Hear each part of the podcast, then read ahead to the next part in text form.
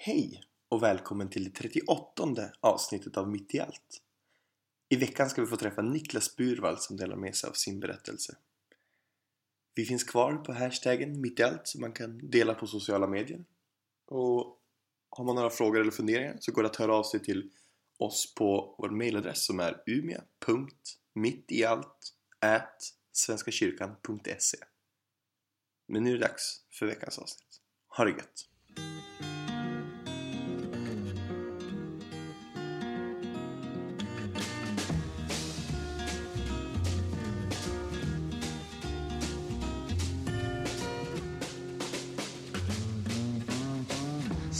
Down, you move too fast. You got to make the morning last. Just kicking down the cobblestones, looking for fun and feeling groovy. Hej Niklas, Hej Fredrik. hur är läget? Det är bra. Faktiskt. Faktiskt. Ja. Brukar ja. det inte vara det? Nah. Eller jo. Det kan väl. Nu är det lite mycket faktiskt bara i Jaså? livet som pågår så här. Men det, Vadå då? det ska nog... Ja men du vet det är skola och det är... Jag har precis börjat jobba Mm. faktiskt på Vesso. Eh, borta på Avion och det är rätt mycket som ska göras nu i början i och med öppnings... Eh, och så här. Ja just det. Eh, Det var, det var ju premiär nu ja. Ja, precis. Eh, så att det, det händer en hel del nu och det är körkort och liksom Mm. Så att man får, man får helt klart vara med i svängarna liksom. Eh, men det är väldigt kul och det är Det är spännande Ja. faktiskt. Kan Så tänka mig det. Ja. Hur långt från körkortet är det? Ja, det är en bit alltså. Eh, fortfarande. Jag har väl en hel del teori kvar att plugga. Okej. Lite körlektioner kanske, någon moment som måste bli klara. Ja. Men Innan sommaren? förhoppningsvis, det är planen. Schysst. Ja, det är på sommaren det är riktigt värt att köra ja, men faktiskt. Det blir nog bra. Eh, Hur har din sista vecka sett ut då? Mm, ja, nej men jag som sagt, jag jobbade ju i går. Första gången borta på Avion. Eh, sen har det väl mest varit egentligen bara försökt hänga ikapp sånt plugg som man borde ha gjort under, under sportlovet så att säga. Det gjorde Eh, du alltså inte under sportlovet? Nej, det känner man av nu under den här veckan faktiskt. Ja. Ehm, men sen har jag även, jag har gjort lite musik med ett av mina band. Uh, Alltså skriver musik? ja, skrivit musik och vi har mest repat igenom mycket låtar faktiskt. Vi ska ju spela på ett event på Verket den första april. Okej. Eh, det är jag, en tjej som heter Moa Belander, en klasskompis till mig, eh, och så en kille som heter Jonas Pettersson. Eh, så vi har försökt få lite grejer gjort, eh, förbereda så mycket som möjligt. Vad är det för typ av musik? Det, det är en jättebra fråga. Vi har väl som utgångspunkt att det ska bli lite så här akustiskt, typ folk, indie, lite grann åt det hållet. Ja. det just nu är det lite så här. Det är lite oklart faktiskt. Det har blivit mycket liksom bara som det har blivit. Eh, det vi har skrivit än så länge. Eh, tycker vi det här låter Mm. bra? Ja. Mm. ja, men då kör vi på det liksom. Så det är några låtar vi har nu är lite så här singer-songwriter-stuk nästan på Mm. eh, lite talesman on earth kanske, jag vet inte. Ja men det är, det är väldigt fritt än så länge i alla fall. Eh, men det är ganska skönt. Eh, Du, vi kommer hinna prata mer om musik. Mm, absolut. Jag förstår att musik är en stor grej. Eh, men men du, du säger eh, att du borde ha pluggat på lovet. Ja absolut. Eh, hur, hur är, du går alltså andra året gymnasiet. Ja precis. Hur, hur är skolan för, för en som går andra året gymnasiet? Ja det är nog väldigt beroende på vilken linje du går. Naturligtvis, men Ja. fråga dig. Jo, ja precis. Ja men eh, om man tänker musik. För mig har det nog blivit väldigt mycket det här med själva musiken som intresse. Har, just den grejen, musiken för mig har blivit en helt annan grej i mitt liv nu under gymnasiet jämfört med till exempel under högstadiet. Eh, och liksom kanske i början när man började spela musik. Då var det väl lite mer av en sån här grej du gjorde för att jag tyckte det var lite kul. Mm. Typ. Alltså det var ju verkligen det man tyckte var roligast att göra liksom, men det var inte den här, vad ska man säga, det var inte, man brann som inte för det på samma vis. Det var som inte samma, jag vet inte, nu när man har, går musiklinjer så, här, så har man det liksom, musiken har man som omkring sig hela tiden så. Mm.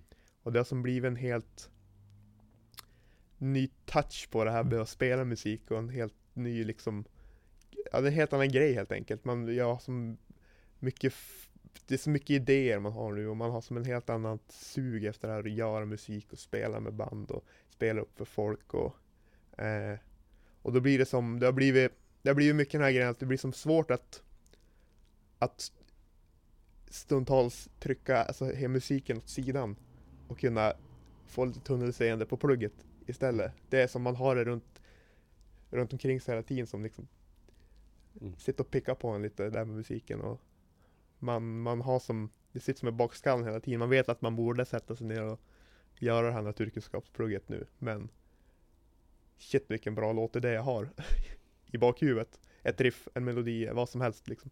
Som jag bara hur mycket som helst vill sätta mig ner och börja lira på, eller liksom utveckla så att säga. Eh, och det behöver inte ha liksom någon följas åt av någon stor plan på att bli värsta superhit number one liksom låten så, utan det är just det här äh, hur man har utvecklat det här intresset på ett vis som man inte hade i högstadiet. Och då blir plugget svårare att prioritera på något vänster. Det blir som inte samma jag vet inte. Man, man tycker, man, man plugget blir inte oviktigt. Det är bara musiken som blir viktigare, tror jag. Eh, så att för mig är det nog det som gör att som är nytt för mig, för mig liksom under gymnasiet så här med tvåan och så här. Själva plugget i sig är ju självklart en helt annan grej också. Det har ju som, det, det höjs ju som ett snäpp. Helt klart för varje år och det är nya kurser man läser och eh, nya saker som dyker upp i matten och så här. Och det, det kan stundtals så, även fast vi i musikklassen egentligen eller på programmet så att säga, förhållandevis, liksom jämförelsevis inte har lika mycket plugg kanske som de som läser natur till exempel. Som har jättemycket latin. Eh, så har, så kan jag ändå uppleva att det kan bli väldigt mycket. Eh, ändå, just för att man hela tiden har sin skallen dränkt i musiktankar liksom, i idéer och saker man skulle vilja prova saker man skulle vilja spela liksom. Eh, men det får jag, man, får helt enkelt tänka, se det som en bra grej tror jag, att man har mycket idéer, men det, man får liksom bara ibland ta och försöka skjuta saker och ting, sånt åt sidan. Eh, för ibland måste det ju bara helt enkelt bli så att du måste fokusera på, på plugget. Eh, men eh, det är nog helt klart det som gör som gör gymnasiet lite knepigare för mig, eh, tror jag. Ja, jag kan tänka Mm. mig det. Hur mycket tid ägnar du åt musik?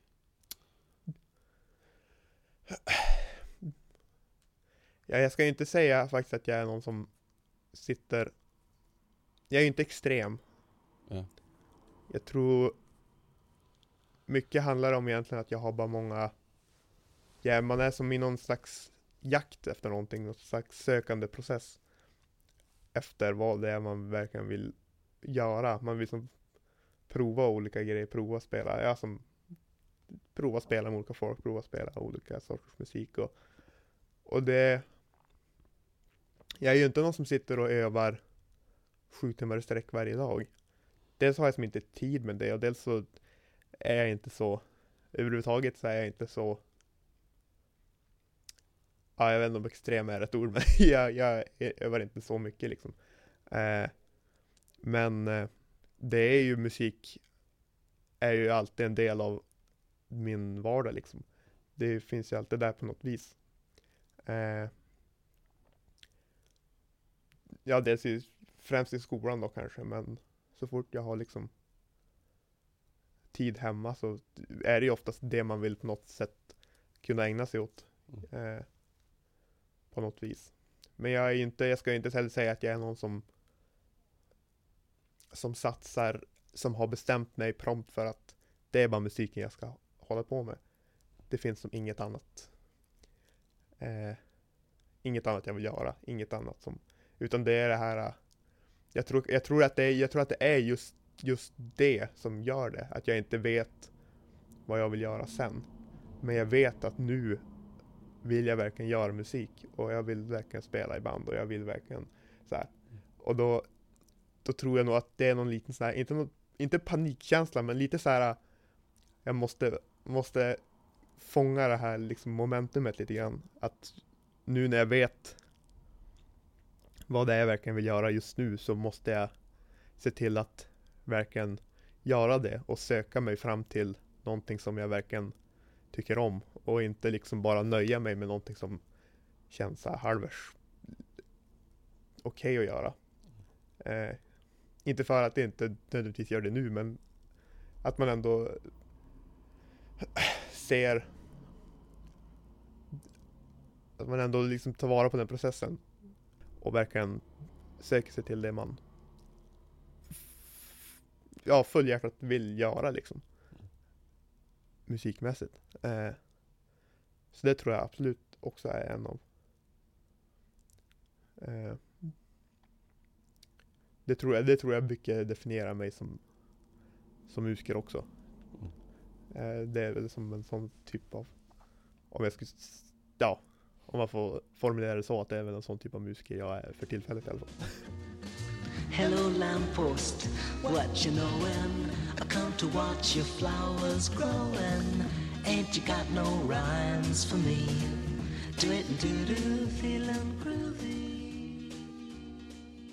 Hur hittade, hur började allt det här?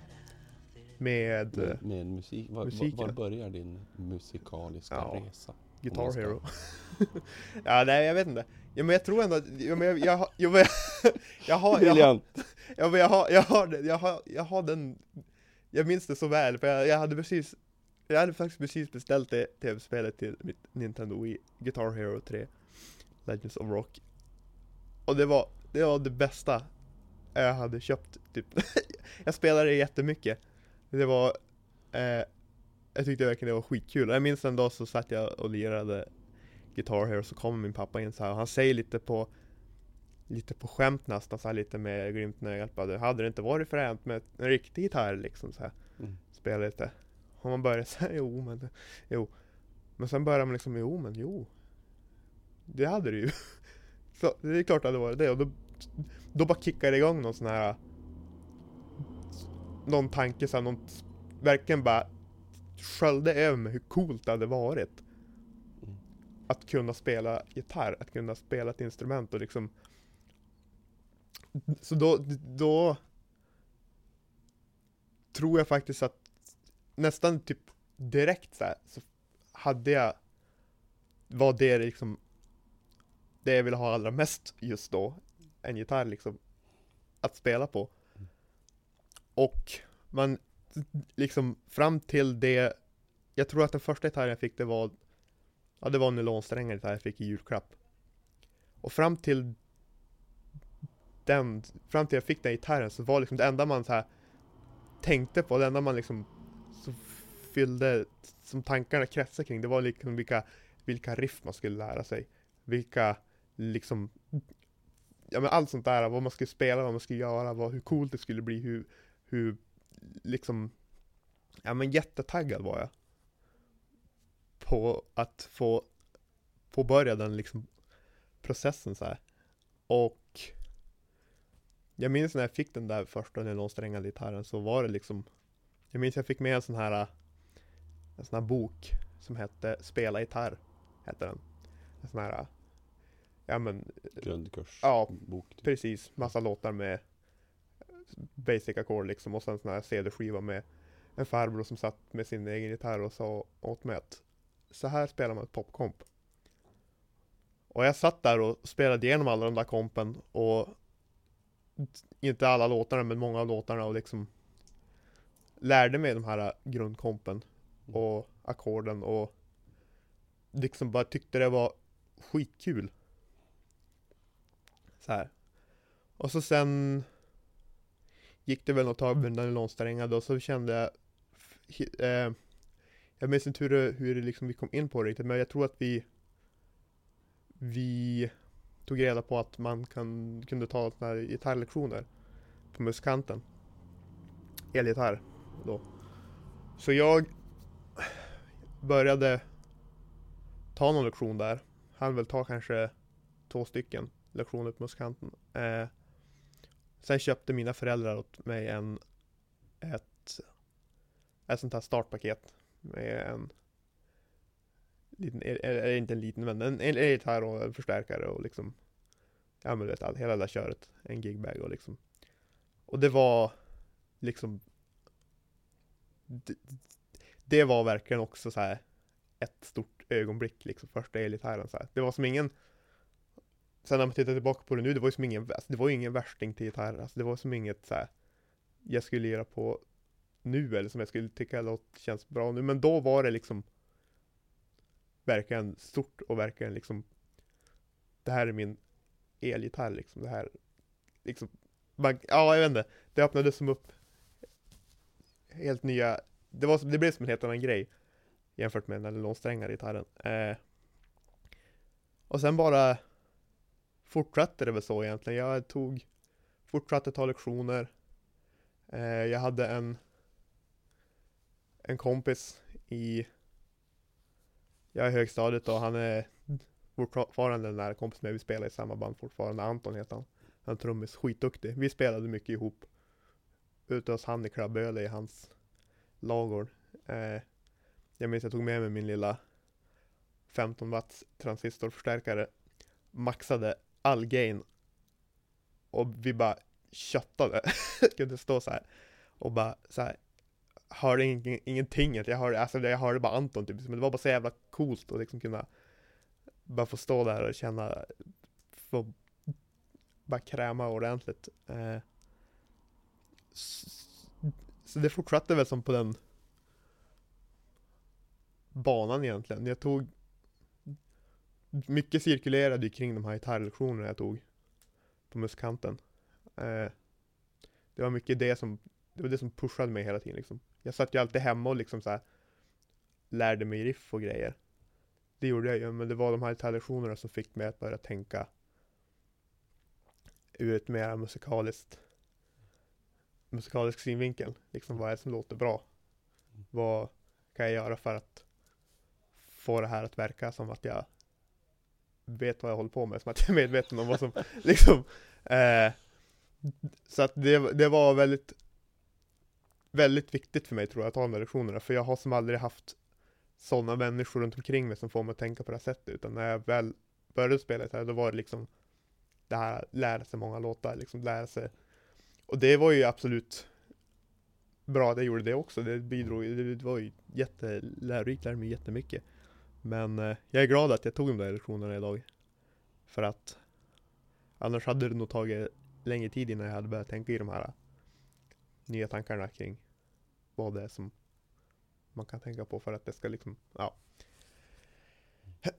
Så att det är väl som lite så min musikaliska resa har sett ut grovt. Jag gick, ja, jag gick ju liksom alla såna här under högstadiet så hade vi såna här elevens val en gång i veckan. Man kunde välja musik.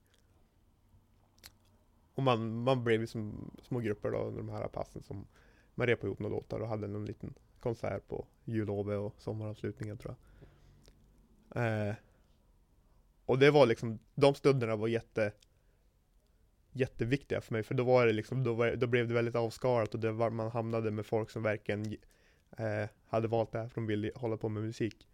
För annars så var det liksom Ja men du, om du gick på musiklektionen till exempel den vanliga schemalagda du hade med din klass Så var det ju Typ tre pers som var där och hade kul verkligen tyckte uppskattade musiklektionen liksom. Resten var bara Ja men de ville bara inte vara där liksom.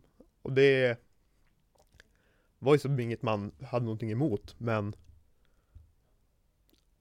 när man själv liksom verkligen vill göra någonting och man har bara massa folk runt omkring sig som inte alls vill göra det så blir det då blir det inte rätt helt enkelt på något vis. Eh, så det var, det var väldigt, det var väldigt kul att kunna ha den möjligheten att ha det där elevens val eh, grejen. Jag tror det var hela den, hela de passen som fick mig att börja liksom så här.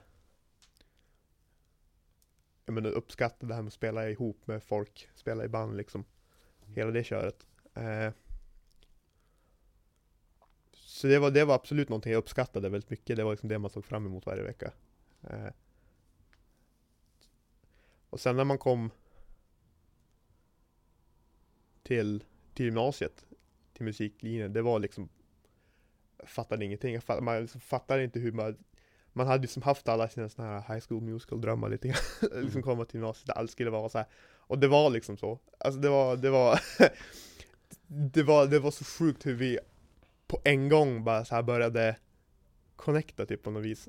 Alltså var, alla hade ju som, för jag tror alla visste det som att man hade den här grejen för musik gemensamt på något vis. Och just det gjorde att, jag menar redan efter två veckor så var vi,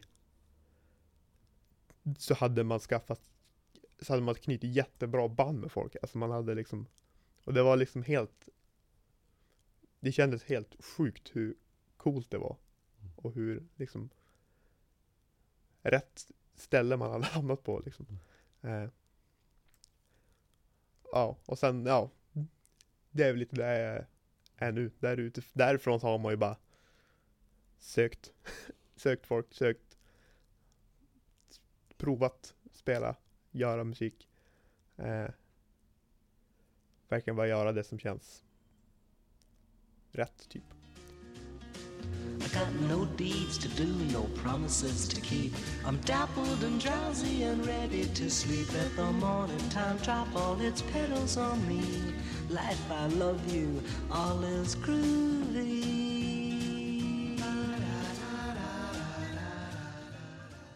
Hur gammal var du när du köpte det där Guitar Hero? Guitar Hero? Ja, jag tror jag var väl, när jag fick min första gitarr var jag nog 11 kanske. Eh, så jag var väl kanske, ja men 10-11 där någonstans. Måste jag ha varit då. Läckert. Så jag tackar Guitar Hero. Och min pappa. TV-spelen. Jajamän. Ja, ja, det är läckert. En, det var en resa. En annan resa eh, ska vi ägna oss åt. Ehm, hur har du hamnat här? I det här sammanhanget. Ja, det började med att jag konfirmerade mig. Eh, jag tyckte att min konfa var det roligaste jag gjort, tror jag någonsin i mitt liv då Mm. liksom. Och jag, fortfarande så är nog det de två veckorna som jag Det är nog en av de två veckorna som jag absolut har uppskattat mest i mitt liv hittills också. Eh, och jag minns Jag minns det som gjorde att jag började tänka i de här ledarutbildningsbanorna, liksom hur jag själv vill bli ledare. Det var hur jag själv hela tiden under lägret tänkte Jag reflekterade väldigt mycket över hur mycket jobb ledarna, mina ledare, la ner på att göra det här läget så bra som det blev för oss. Och jag tyckte bara att de såg ut att ha så sjukt roligt när de gjorde det de gjorde liksom. Och hela den tanken med att göra något sånt här för folk, göra liksom ett sånt här läge för, för, för ungdomar och för liksom få ge en sån här upplevelse till någon kändes sjukt kul bara, coolt på något vis. Och jag tror det var väl därför jag sökte till ledarutbildningen och liksom under ledarutbildningen så upptäckte man ju hur otroligt mycket grejer det var som det involverade att vara, eller som det innebar att vara ledare, som man skulle tänka på och som ja men mycket så här ja men saker som man bara inte hade alls tänkt liksom under läget att det kunde behöva så här mycket planering och så här mycket tanke bakom. Och det det var sjukt lärorikt på alla vis. Och det var jag vet inte, men jag jag ska ju om jag skulle säga liksom en anledning till att jag faktiskt är här det är nu och liksom att jag, just hela den här grejen att jag vill jobba som ledare överhuvudtaget, att jag det är nog Ja det är ju självklart tack vare min egen konfirmation och mina egna ledare eh, som jag hade då. Hur de Det de gjorde och det de liksom sa om ledarutbildningen och eh, oerhört mycket som som bidrar till något som verkligen liksom bidrar till att jag är kvar överhuvudtaget. Inte för att jag har varit här så länge i, alltså jämförelsevis, men det är ju absolut de människor man gör det här med. Alltså den umgängeskretsen och de människorna man får gå den här utbildningen med och som man får vara ledare tillsammans med ute på lägren och ja men det är bara alltid när man får befinna sig med de här människorna eh, ja men vart som helst på ledarutbildningen, på centralen eller hur som så är det alltid alltid en så ja jag vet inte. Men man är bara så sjukt välkomnad och så sjukt inne alltså, involverad i allt och det är bara helt jättebra varje gång. Eh, och det är liksom Det är det första du tänker när du, när du När det poppar upp ett Facebook-inlägg att det är snart en lubb här, det är att Och då får jag träffa alla lubbkompisar, liksom, då får jag träffa alla igen. Och sen är det liksom, ja just det, och sen ledarutbildning också, det är sjukt lärorikt och kul. men i första hand är det liksom, ja men det är alla, alla, alla man lärt känna och alla liksom som man får göra det här med som mycket gör att man, ja, att det blir så himla kul. Mm. Eh, så att, och sen är det ju alltid det här äh, att man vill fara tillbaka ut på läget, eller på, på Norrbyskär och liksom vara ledare på de här lägen. Det har mycket att göra tror jag också med att jag jag vet hur, hur mycket det utmanar mig som individ. Jag minns inför inför det första läget jag gjorde i somras så var man ju jättenervös och man var liksom jätte jättetankfull och liksom så här hur man, jag vet inte, det var bara verkligen så här. Det kändes ju väldigt roligt, väldigt spännande och men man var väldigt Ja. Nervös var man ju absolut. Och det var liksom det som gjorde att Det kändes så sjukt bra tror jag när man hade gjort det. Och när man gjorde det. För att När man Väl hade kommit ut på läget och börjat gå så här, Det hade börjat rulla igång liksom så då Försvann det liksom. Då Då var man ju sån där och då gjorde man sin grej och det var liksom det var bara Helt underbart, kul, bra. Eh, Men helt klart någonting som utmanade mig som På alla möjliga vis liksom. Och Man kände ju som efter, efter Efter lägret hur Mycket man hade vuxit som person. På alla sätt. Eh, Och det är nog mycket därför jag Väljer att göra om det. Eller det är mycket, ja det är liksom En av de absolut huvudsakliga Anledningarna till att jag vill välja att göra det eh,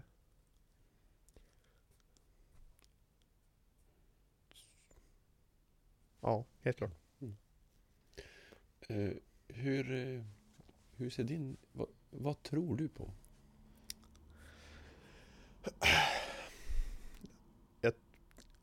Jag tror på att man ska vara ärlig med sig själv och med andra. Speciellt med sig själv kanske. Att man ska man ska få man ska inte känna någon slags panik över att Åh nej, jag har ingenting att tro på. Vad, är det fel eller är det liksom man ska, man, man ska bara, det ska Man ska få ha liksom tid Att klura ut det. Och det, man ska få känna att Har du hittat någonting som känns rätt? Att det här är det jag tror på. Då ska det få vara bra. Då ska du få känna att det är bra liksom. Eh, så det tror jag på. Det tror jag, det är någonting som helt klart berör mig själv väldigt mycket. Jag har varit väldigt kluven och jag är nog rätt kluven fortfarande kring vad jag själv tror på. Eh, men i slutet, i slutändan så är det som, alltså måste det bara få vara som på det sätt som känns bäst för en själv. Eh, faktiskt. Eh, så det tror jag på. Jag tror, jag tror bara att man ska få Jag tror liksom på att saker och ting inte måste få vara skrivet i sten hela tiden heller, utan man måste få prova sig fram liksom, känna efter vad som Man kan inte alltid veta allting. Och samma sak det är samma sak med tro liksom. Man, man kan aldrig, man kan inte alltid veta exakt vad det är man Vad det är man tror på. Eh, så det måste bara få finnas utrymme för För den processen liksom, för den eh, Ja, att helt enkelt få klura ut lite själv och känna på vad det är man vad det är man helt enkelt tror på. Eh, för Ja, nej det som, det som funkar för en, det funkar ju. Helt enkelt. Tänker jag. Så så Ja, nej jag vet inte, det kanske är lite, lite diffust så här, men det Det är nog ändå det att stå fast vid. Mm. I slutet. Ehm, vi har ju en tradition med ärvda frågor i, i den här podden. Mm. det passar rätt bra att lyfta in förra gästens fråga till dig här. Ehm, den är kopplad lite grann till trosbegreppet. Ehm, Mm. Fast mer konkret än så. Ehm, vad tycker du att kyrkan ska jobba med eller behöver jobba med i framtiden? Oj. Ja, men jag tycker ändå att man ska fortsätta jobba för att anpassa kyrkan så som det är nu mycket efter det ungdomar tycker och gör. Eh, att, att skapa en sån, kunna skapa en sån miljö eller en sån blandning inom kyrkan att det kan kännas kul för en en ungdom att liksom komma till kyrkan och att vara involverad i ett sådant sammanhang. Eh, utan att det ska kännas ja men jag vet inte, jag vet inte tråkigt på något vis. Men det tycker jag, det tycker jag är ett, ett, det tycker jag är ett oerhört, oerhört viktigt arbete liksom. Eh, det man gör för att ja, men ge en sån bild av kyrkan att ungdomar kan uppskatta den. Eh, så absolut det. Eh, om jag ska liksom komma på någonting så här rent. Det är nog det första som dyker upp i alla fall. Eh, som känns väldigt viktigt att bevara eller att fortsätta jobba för. Eh, ja, absolut. Eh, du ska få ställa en fråga till nästa gäst också. Ja. Mm. Jag har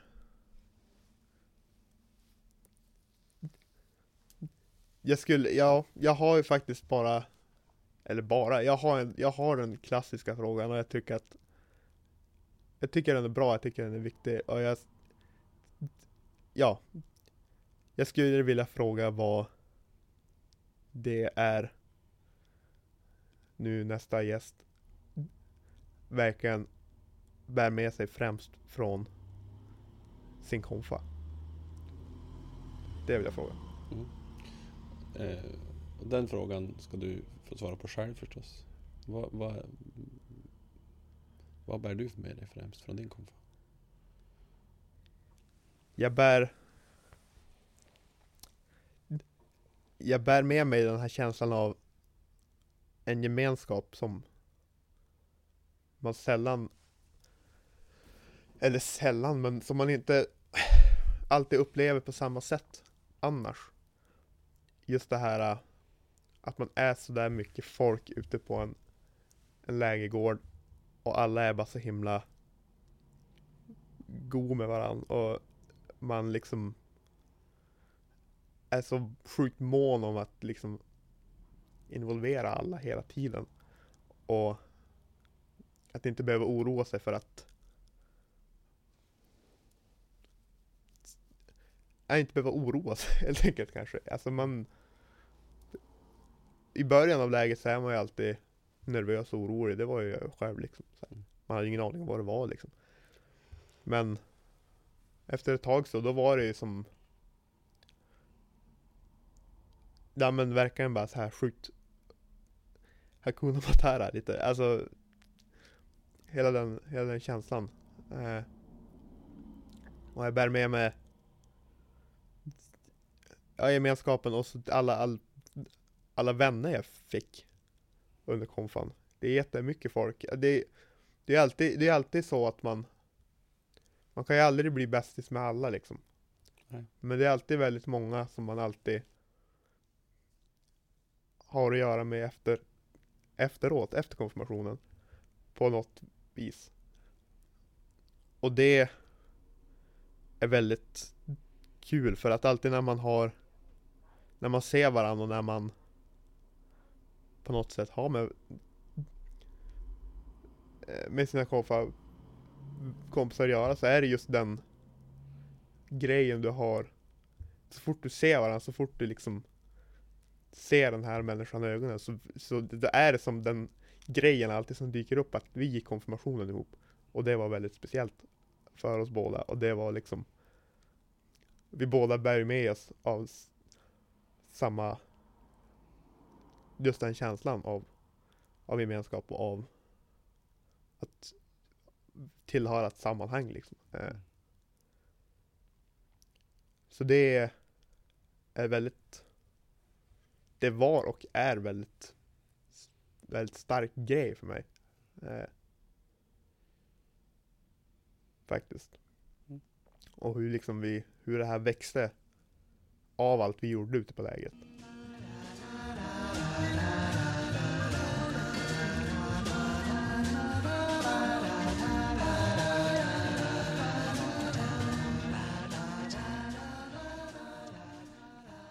Om du fick en extra dag. Vad skulle du ägna den åt? Spela gitarr Nej, jag skulle nog faktiskt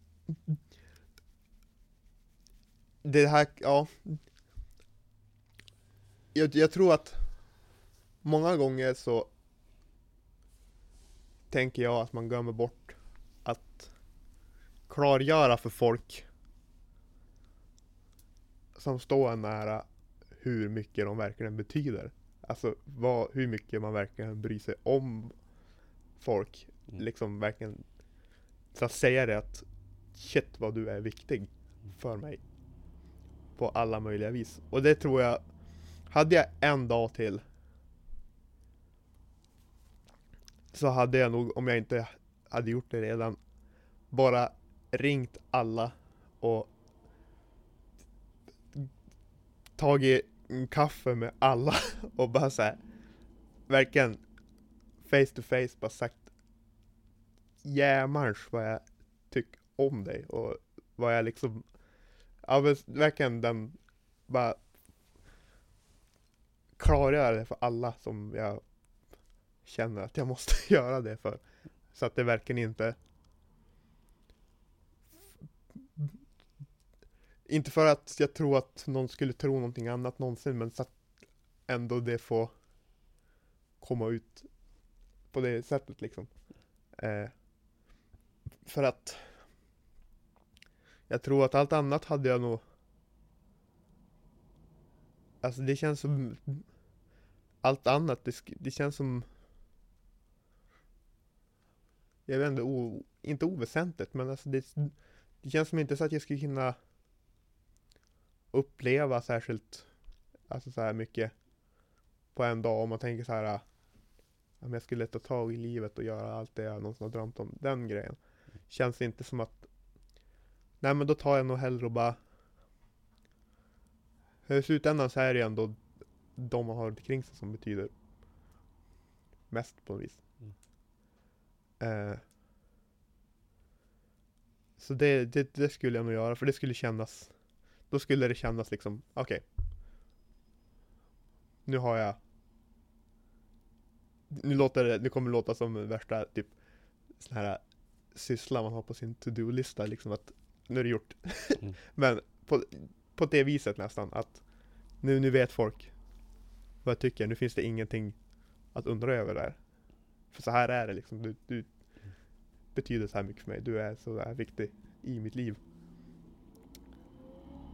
Eh, och liksom att folk ska kunna ta med sig det som någonting de vet jag sa den där sista dagen så att säga. Eh, ja, det tror Schysst. jag. Mm. Och när du var klar då skulle du spela gitarr? Jag skulle köpa en ny gitarrskruv också. Jag skulle köpa allt. Jag skulle bara bygga ett sjukt pedalbord och så bara skulle jag väcka alla i hela Röbäck. Klockan fem på morgonen skulle jag kliva upp. Eh, Finns det någon person eller någon situation eller händelse eh, i ditt liv som har förändrat dig?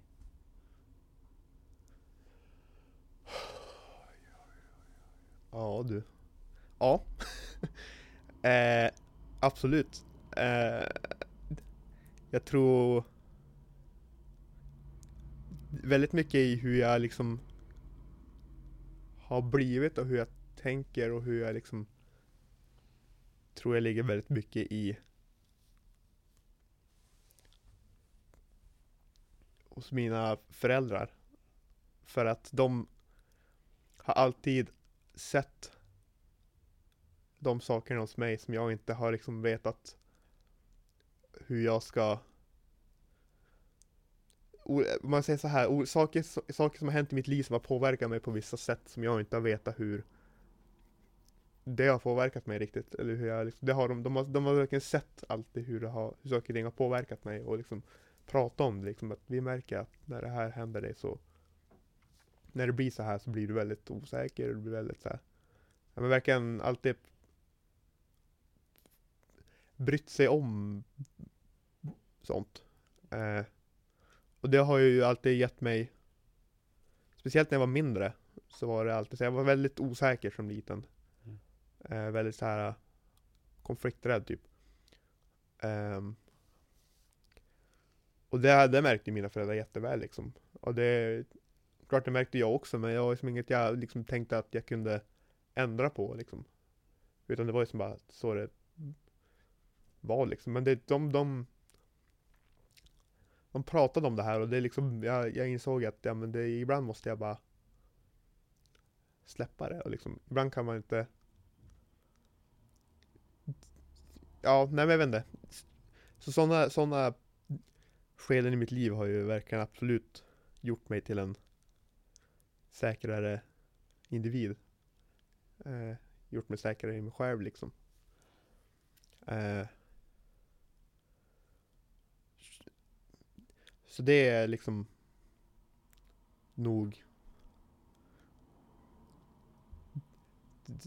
För jag kan inte, jag kan inte komma liksom på just nu någon sån här För det här var ju som en process lite grann. Mm. Det tog som inte, det tog som inte ett samtal med mina föräldrar liksom. För mig att bli så säker i mig själv som jag kanske är idag liksom. Utan det, de planterar liksom det här tänket hos mig att ja men jag kan, jag får säga nej. Jag, allt, alla konflikter är inte dåliga konflikter, alla konflikter är inte mitt fel. Och det här har man ju absolut, det här har man, med tiden så insåg man ju det här mer och mer. Men jag tror hade de inte liksom hade det inte blivit den grejen när jag var mindre att att de hade pratat om det här med mig och att de hade liksom märkt, uppmärksammat det här för mig så hade det kanske jag tror inte jag hade varit samma självsäkra Niklas som jag är idag. Eh, faktiskt. Och jag kan inte komma på någon annan händelse i mitt liv så här, som bara har så här Mm. slagit om helt hos mig och liksom gjort att jag har börjat tänka på det här sättet och liksom Mm. Självklart har jag blivit inspirerad av många, av mycket som har hänt. Men sådana där processer man gick igenom när man var mindre, sådana här liksom övergångar till olika faser i livet liksom. Det, det, är nog mycket, det är något sånt som jag, som, def, som definierar hur jag är idag liksom. Som, eh, främst. Mm. Faktiskt. Och du talar om för mamma och pappa du känner så? Nej, jag tror faktiskt aldrig jag har riktigt så här Kanske får be dem lyssna på det här. att göra det. tror jag.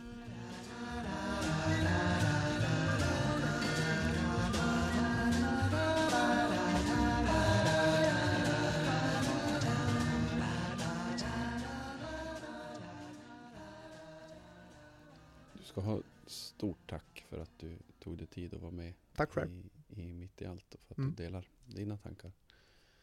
Eh, som vanligt ska du få avsluta med att du ska få välja en låt, Mm. berätta vilken och berätta varför du har valt just den Mm. låten.